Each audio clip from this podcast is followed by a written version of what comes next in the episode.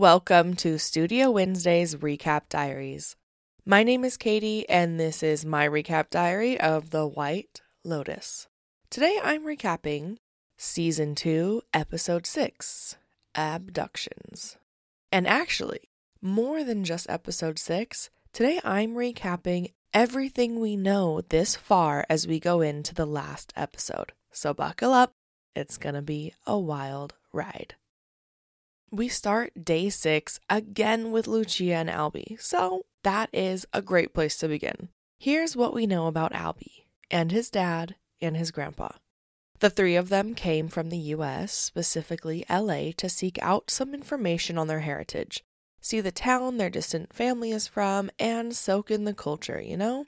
Grandpa Bert has been the resident breath of fresh air. Of course, by fresh air, I mean sometimes saying outlandish things that are a sign of his age and his history of being a womanizer and cheating on his wife. But other than that, he is a fairly keen observer. We know that he has hit his head a few times during this week and is very set on seeing where his family is from, almost like it's his last chance to really see it. And although he is very present on this trip, we know that his son, Dom, doesn't really see his relationship with his father as healthy. In fact, the contrary. I guess it's never too late in life to blame your parents for your issues, as we've seen Dom do with his dad almost every episode. See, Dom's going through a rough patch because his wife found out about him cheating on her again, which explains why this has become a boys' trip. From one daddy issue to the next, we finally get to Albie. Hell-bent on trying not to be like his father or grandpa, Albie proudly identifies as a feminist, and to prove it, he decides that any disheveled woman he runs into, he is going to save. Okay, that part I am just inferring, but I would say so far, it seems pretty clear to me. What do we also know, in concrete terms, is that Albie and his dad have one thing in particular in common. They have now slept with and hired the same sex worker, Lucia. And Albie seems to really be falling for her. Today, they ventured out on the town where Bert's mother is from with the hopes of meeting distant relatives. Lucia was going with them to translate, but was abducted by, as Lucia says, a man who was looking for her to pay her money based on the work she's had the last few days. We don't really know exactly her relationship with this guy, Alessio, but it doesn't look great. One thing is for sure. Lucia is actually owed money by the other person or two who are staying at the resort who have hired her for her services. But more about Lucia later. Let's debrief about Lucia's other customers, Ethan and Cameron. Well, they were roommates in college and now have decided to reconnect and come on a lavish vacation with their wives for the week. Harper, aka Aubrey Plaza, is married to Ethan, aka Rich Tech Startup Nerd. Harper is a lawyer who specializes in employment law, specifically when the employee sues the employer, like for sexual assault cases. What else do we know about Harper? She doesn't like Prosecco, and from the moment they arrived on the trip, she did not want to be there, feeling like it was impossible to make a connection with Cameron and Daphne because, my inference here, she doesn't want to become like them. Though, as the week goes on, she slowly starts to open up and learn more about the others. In one way or another, each of them have a vulnerable moment with her, like Cameron showing his dick on day one while changing, or seemingly in a moment of weakness, Daphne letting Harper know the secrets of married life to Cam and how hard it is. Or through gaslight and misstep, like Ethan hiding truths from her and pouring all the energy into protecting Cameron instead of loving and fucking his wife.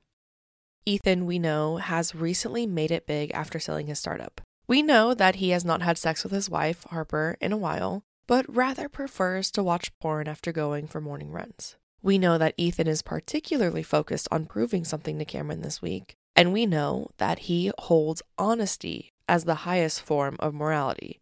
And we also know that he did not sleep with Lucia or Mia, the two Italian sex workers, on the wild night out that he and Cameron had.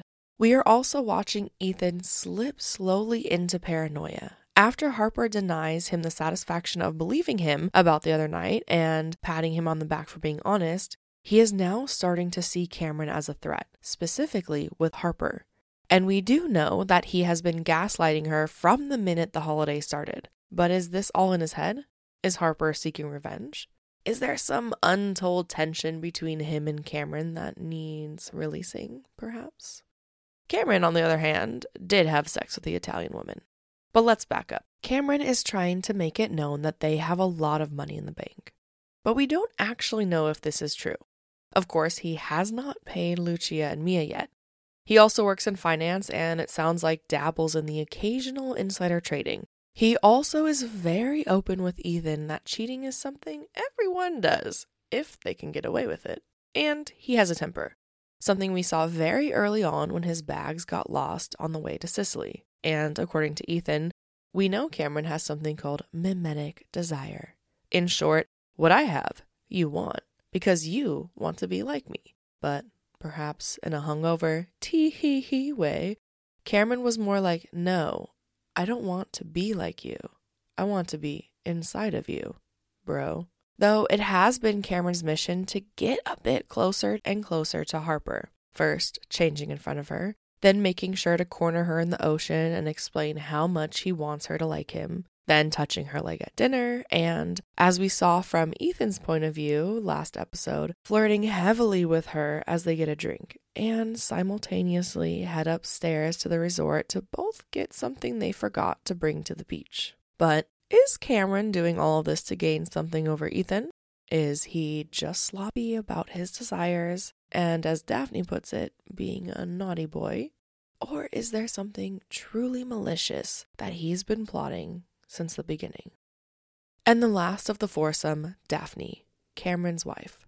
What do we know about Daphne? Honestly, at this point, I'm not sure about anything. One thing is for sure, she is proud to talk about being a mama and has two little ones at home. We also know that she knows that Cameron cheats and has her own game that she plays with him to handle it. But what is unclear is, does she cheat as well? Is one of her children actually the biological child of her quote-unquote trainer in the city? Is she just happy-go-lucky? You know, just excited to be here and alive? Is she plotting something? Is she always one step ahead of Cameron? Or maybe all of us? I honestly cannot tell you, but apparently she got a massage last episode while Ethan was watching Harper and Cameron flirt and go upstairs, and apparently now her back really hurts from that massage. We didn't see any of this. I don't even know why I'm bringing this up. For some reason, that feels fishy. And while the four of them have been to the beach twice now, she is the only one who has not gotten into the ocean yet. Then we have Tanya, aka Jennifer Coolidge, and her assistant Portia, and for a few days, Tanya's husband, Greg. Now, we know Tanya and Greg from last season, where they met at the White Lotus in Hawaii. Tanya unleashing her crazy on Greg, who, how kind of him, looked past it all and still wanted her. Though, here in Sicily, that passion has totally dissipated. Here's what we know about Greg. He works for the Bureau of Land Management. He has kept his job because Tanya made him sign a prenup. He used to be sick, or sicker. With Tanya's help finding the right doctors and such, he now has a much better prognosis. We also know that Greg is pissed off that Tanya brought Portia on this vacation. And while apparently they love each other, he really does not like Tanya. And he keeps having secret conversations with someone on the phone. The last conversation we heard where he said, yeah, she's clueless. I love you too. I'll give you a call when I get in. The next day, he told Tanya he had to leave for work for a few days, but he would be right back. And since day three, we have not seen or heard from him. Tanya is a rich woman who comes for money, and her head is not always focused on reality. Though we do know from bits and pieces that she said, and Portia has said, that Tanya has had a bit of a difficult life. She's been taken advantage of in a few different ways and struggles to maintain relationships. And one thing is for sure, she is always somehow looking for relief or answers about her life. When Greg left, she immediately hired a psychic who read her tarot cards. And we know, thanks to English subtitles, that the psychic saw a tragedy in her cards, telling her she's in danger, that her misery will lead her to suicide. Though Tanya doesn't know this because she was speaking Italian, she just knew that the reader saw deceit in the cards. Around the same time that Tanya is wallowing in self-pity from a not-so-positive tarot reading and her husband abandoning her, she makes a few new friends. A group of older gay men who live in Sicily and are visiting the resort because a friend is staying there. The main person we get to know is a man named Quentin, and he takes Tanya under his wing immediately, becoming fast friends. And luckily, he has a nephew around Portia's age to keep her company. More about them later. What we know about Quentin is that he has inherited a palazzo in Palermo from his father and now lives there full time. And he lives a lavish lifestyle. He also decides that his highest standard of living is living for beauty and beautiful things. But he also calmly asks Tanya, he would die for beauty, wouldn't she? And one more thing we know. He has been in love once with a straight man from the U S, someone he would do anything for. Even to this day. While he plays with Tanya, Jack, his nephew, plays with Portia.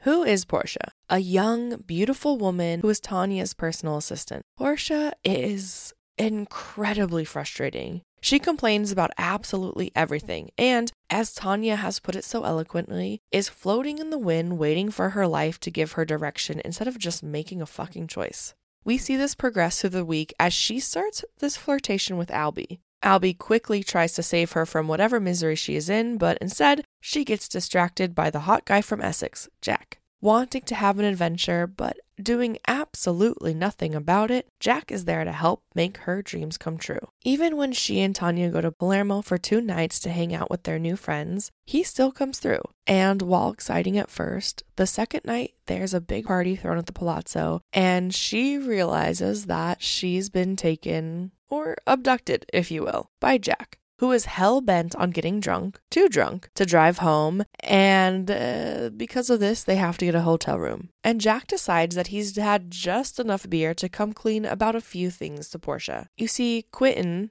is not his uncle. And we know, and Tanya knows, that he fucks Quentin. Portia doesn't quite know this. But what she does know is that Quentin helped Jack get out of a bad situation. And Jack is indebted to him and feels this severe fondness for him. As he says, Quentin is good, and he is really good to his friends. And while Quentin's fortune is gone and he's struggling for money, he is currently doing what he can to get out of that hole of debt, and when he does come into money, he's going to pay it forward to his friends.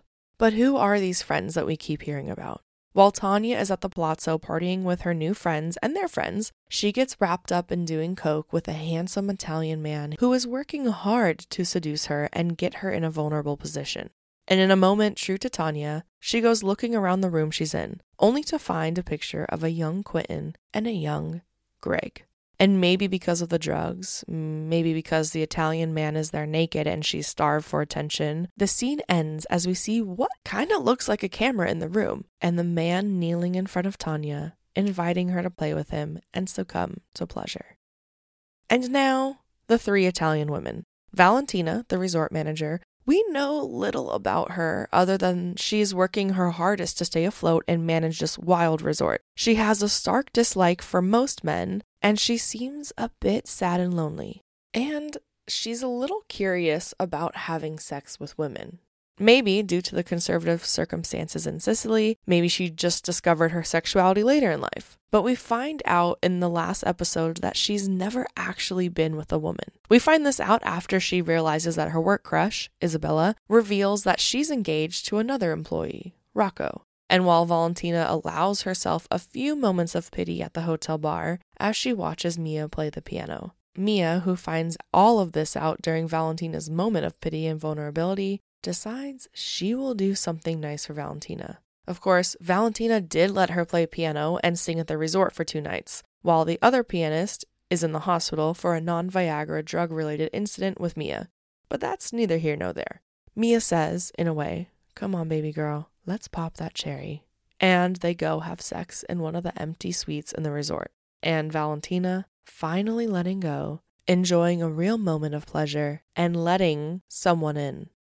This Mia is one that we can't even recognize from the first few episodes. In the beginning, Lucia was the one who dragged Mia along for the adventure, as Lucia was booked by someone at the resort to spend the week there. In the beginning, Mia saying she couldn't possibly dip her toes into the world of sex work because she's still getting over her ex, Massimo, who has a new girl. But Lucia reminds her not to think about him. Come on, let's have some fun, make some money. And it's not until a night with Dom that Mia gets a taste for what this world could bring her. And her only goal is to play music. So while Lucia is concentrating on making enough money, Mia's number one goal is just to perform. As Mia leans more towards sex work and finding her way within this world, Lucia seems to be drifting further, concerned that she and Mia will get punished in the end. Unlike Mia, Lucia is not new to this world. And with an official invite from Dom, she and Mia become registered guests at the hotel. And although after one night with just Lucia and the next with both, Dom realizes what a mess he's made and cuts it off. Of course, staying to their agreement, they can still hang out at the resort and eat some food, but what does access to an expensive resort mean? Access to other rich men. Again, as I mentioned before, they have a night out with Cameron and Ethan, who still have not paid the full amount. And now Lucia has spotted a new, innocent, decent man, who also has money. Albie. There's just one problem.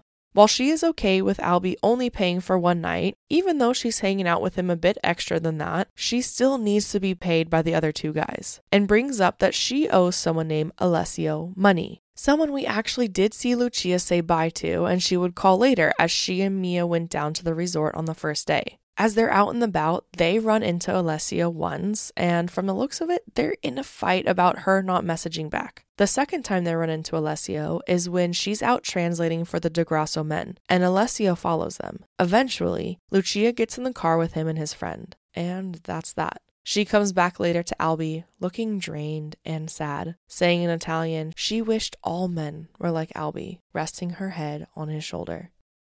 I'll leave you with the scene as season two starts. Daphne, alone, chatting to two women who are on their first day of vacation at the White Lotus on the beach. She exclaims how wonderful the resort is, how wonderful the people working there are. You're going to have such an amazing time. They will have to drag you out of here.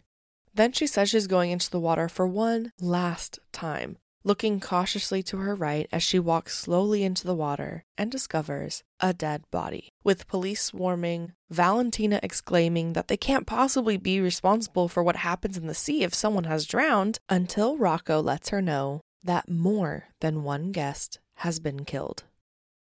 Woo! That has been Studio Wednesday's Recap Diaries. Thank you for listening to today's diary. Okay, one more episode. I don't know. I just went back and rewatched the whole series. Honestly, my mind is everywhere. I guess we're going to have to see. And when the final episode comes out, you know I'll also have a recap for that. But what comes after White Lotus? If you're curious, you can follow, subscribe, even let me know if you have some ideas of what you want to see recapped. If you want to learn more about Studio Wednesday, check out studio dash wednesday dot com. And you know the drill, follow on social media for those boring updates that I never do, at Recap Diaries. Well, that's all for now. Chat soon. X O X O, Katie.